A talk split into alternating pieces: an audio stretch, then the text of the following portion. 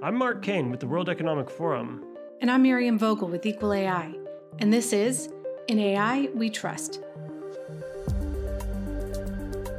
Today, we are so pleased to have on our show Alexandra Reeve Givens.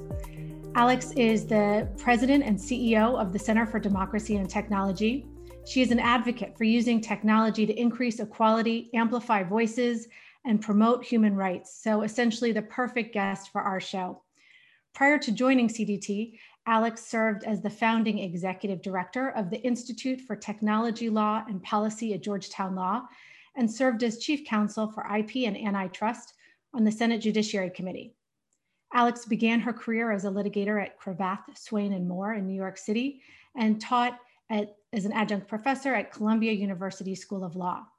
Alex also serves on the board of the Christopher and Dana, Dana Reeve Foundation and is a mayoral appointee to DC's Innovation and Technology Inclusion Council. Alex, welcome to our show. Thanks for having me. Let's start with your orientation to this subject, which we all have such a deep passion for. How did you develop this passion for human rights in the digital space?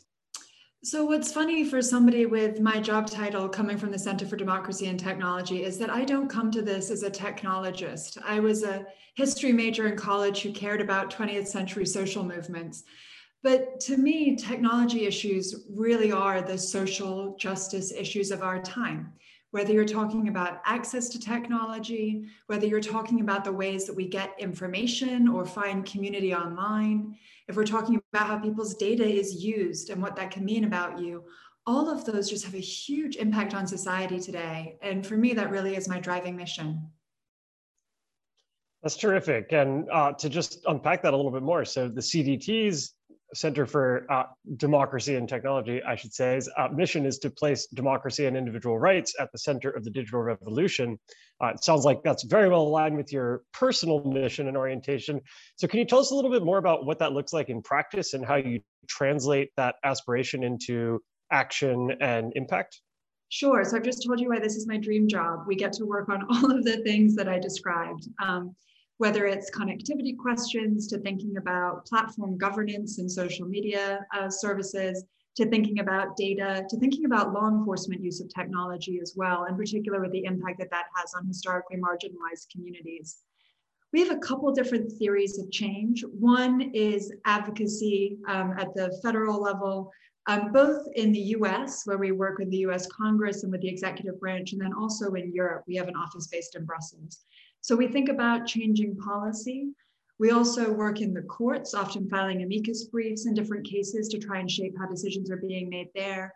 And then we do a lot of direct to company advocacy. So we'll enter into an agreement with a company where we can go quite detailed in terms of the conversations about what practices they're following, whether they're thinking about new changes, and we try to give them harsh but but you know genuine advice on how they can do better.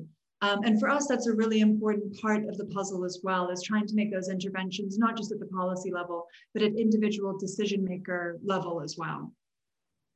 So you bring so many different interesting threads to your leadership and to the discussion.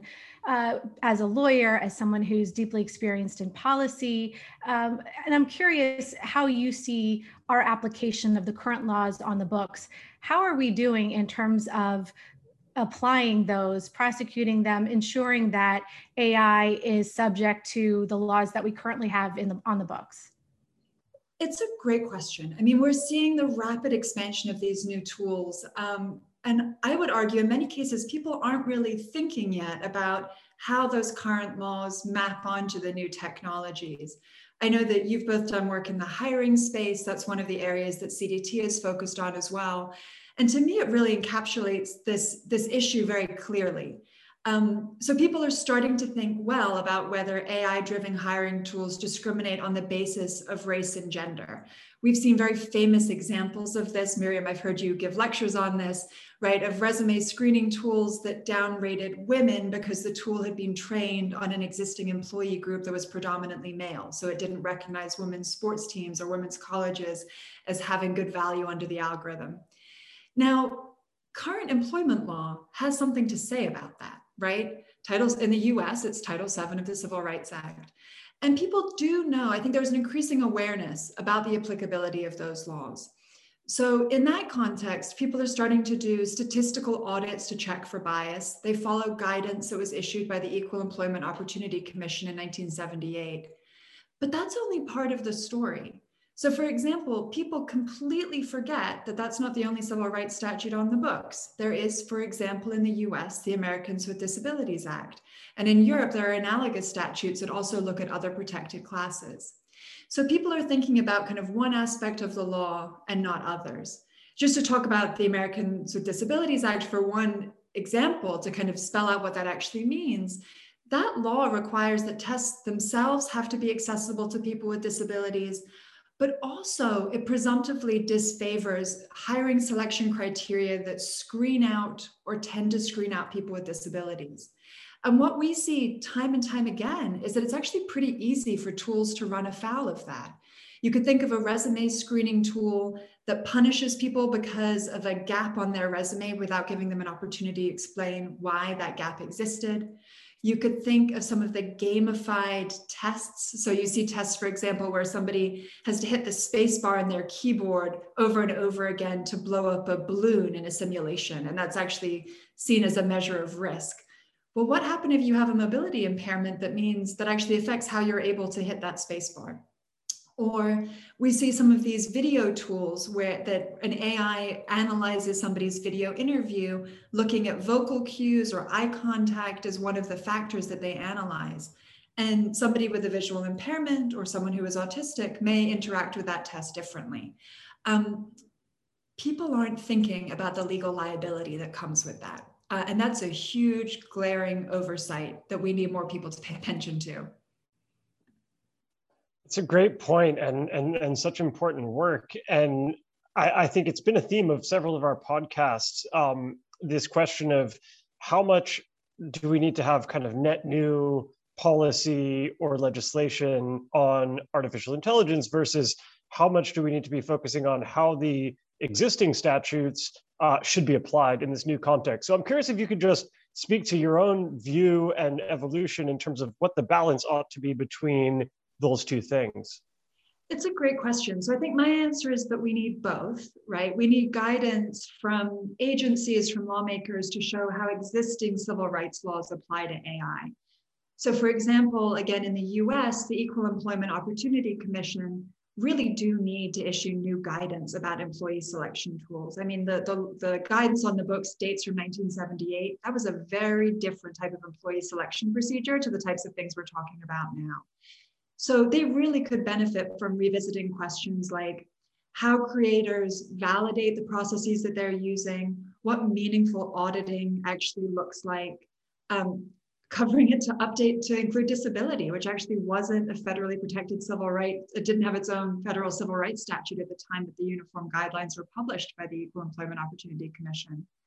Um, so that's one, one thing is kind of having those agency be empowered to update their guidance, even without new statutes, update their guidance and the type of oversight and enforcement actions that they're bringing against companies. And I think that will be a wake up call to help people understand what their obligations are and how they translate into this environment.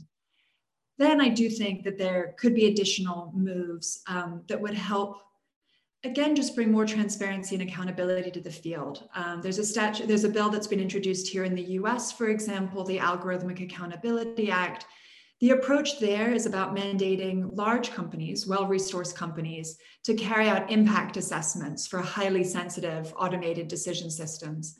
That's just one potential form of intervention, but it's an interesting way of having Congress say, listen, these tools have a major impact on real life people facing major decisions or inflection points in their life let's make sure that there's auditing happening, that the audits have teeth, are made public, um, and use that as a jumping off point to have a better, more informed conversation about what the impact of these tools can be.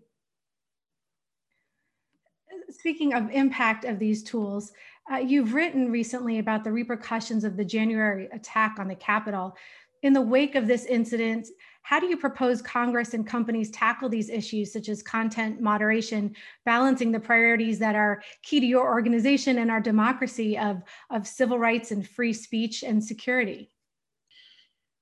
you know, the January 6 attacks showed something that um, I think many of us has known for a long time, which is just that the online world very easily translates into meaningful harm in the offline world, um, and that these two things are deeply connected.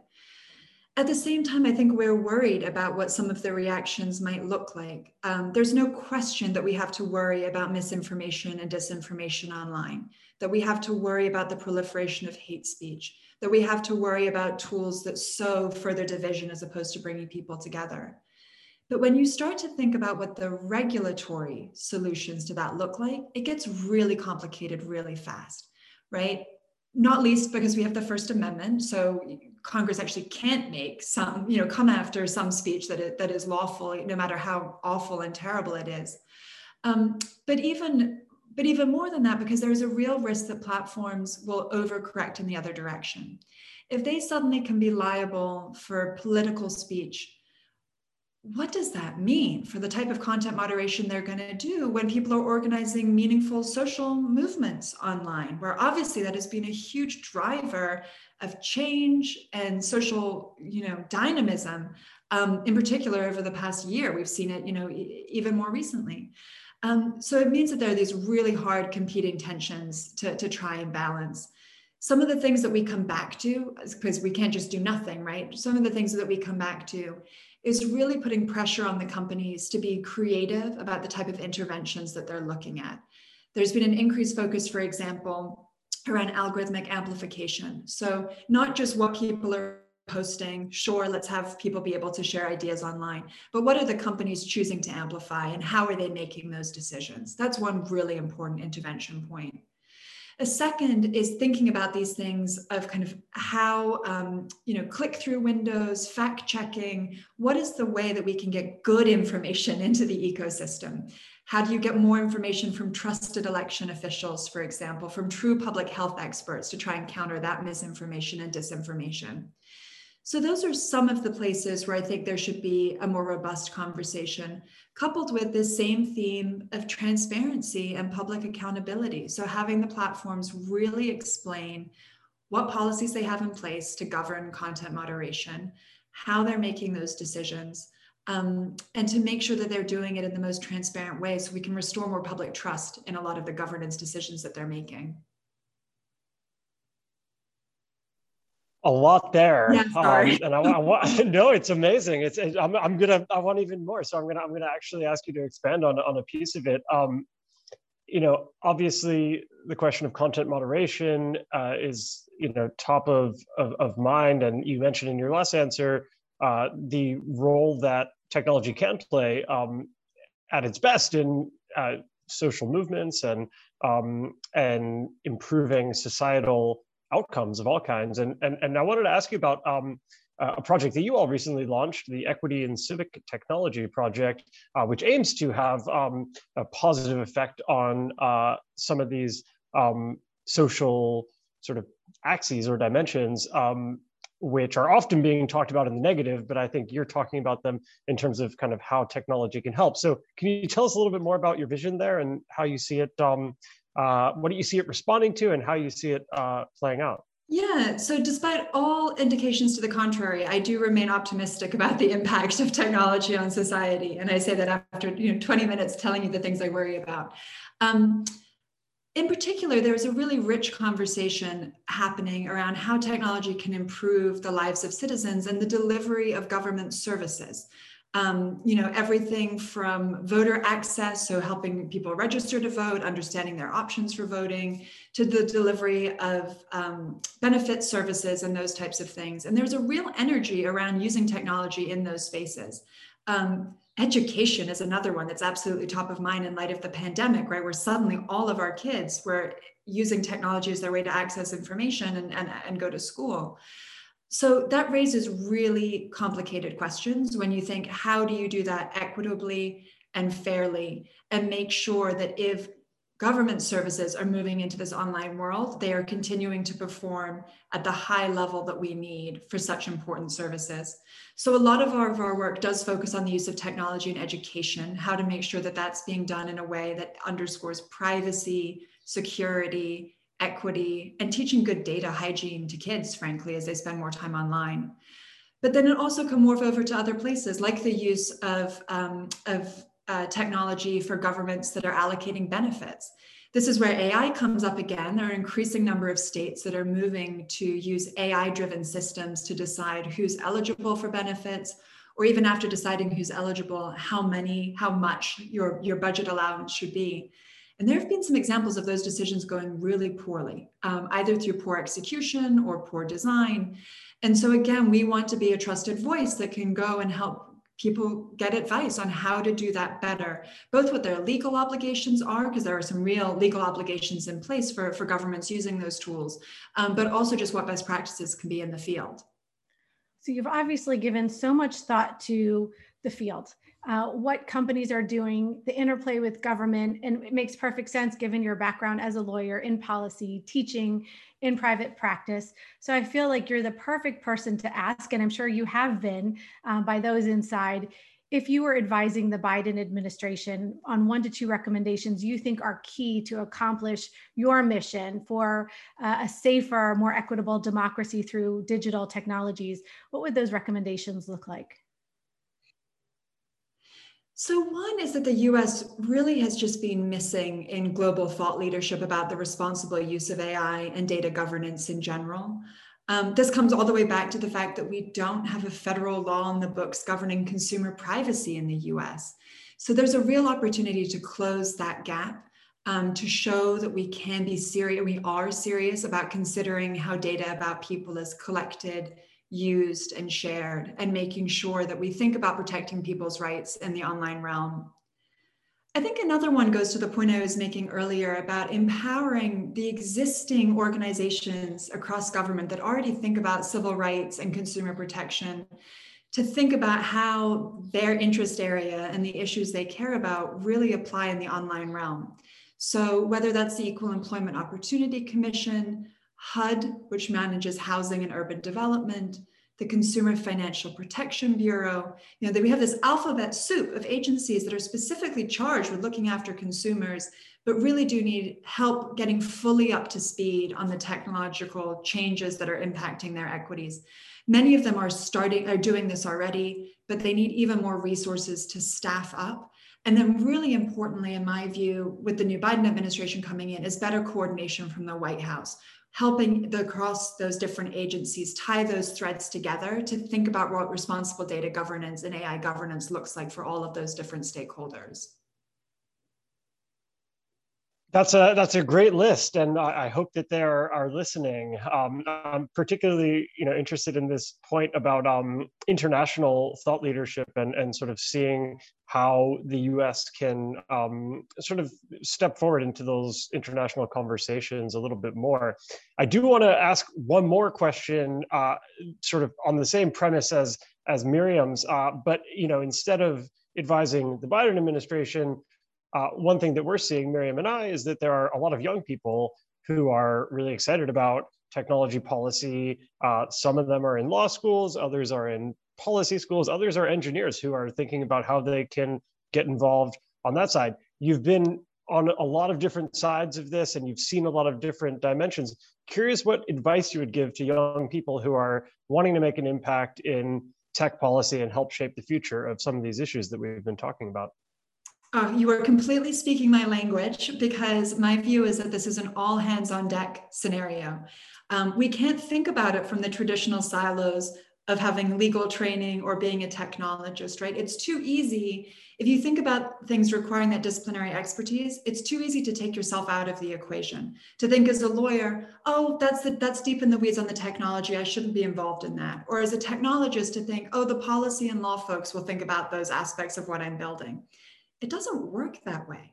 We really need a cross sectoral approach to these questions. And for every person with humility, still to go in and be bold and say, okay, I'm going to learn enough about this field to contribute to the public debate around it. Um, so I hope that we're reaching a moment where people feel empowered to participate in these conversations. Certainly, we need more minds um, engaged in them.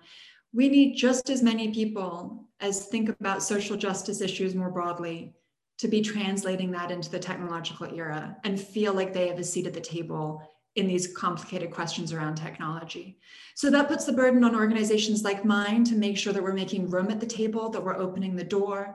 But also, I hope it means that we find young people that want to walk through that door and come join and realize that they have a really important perspective and a voice to add. I love that answer. I'm so glad you said it. Uh, I think we all can agree this is all hands on deck.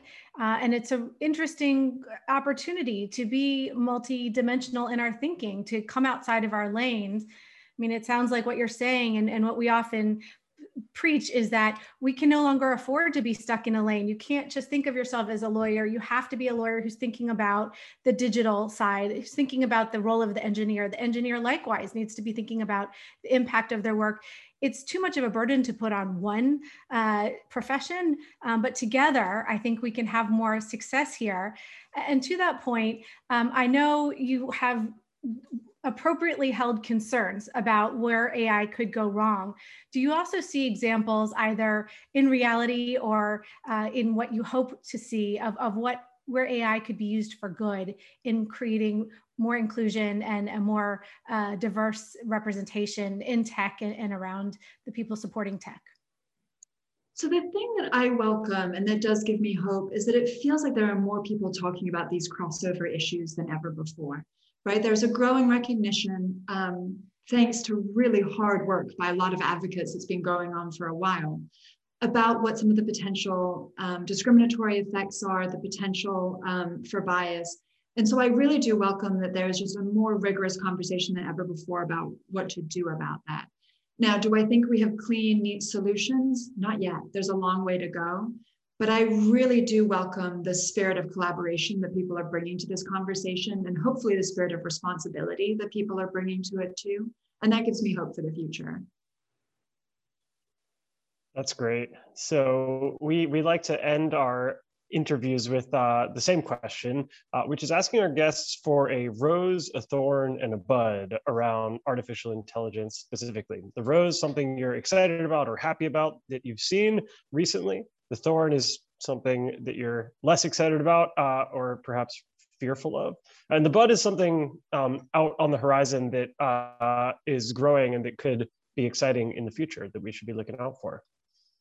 Yeah, the thing that I'm spending a lot of time thinking about right now is as we emerge from the pandemic, now that it does feel like there is some light at the end of the tunnel that we're moving to through 2021, and thinking about building back what does that mean for technology? And how do we make sure that technology is creating opportunities for people as opposed to you know sowing division or fueling hate? So what are the interventions that will help make sure that technology is bringing people together that it's powering social movements not fostering division and dissension?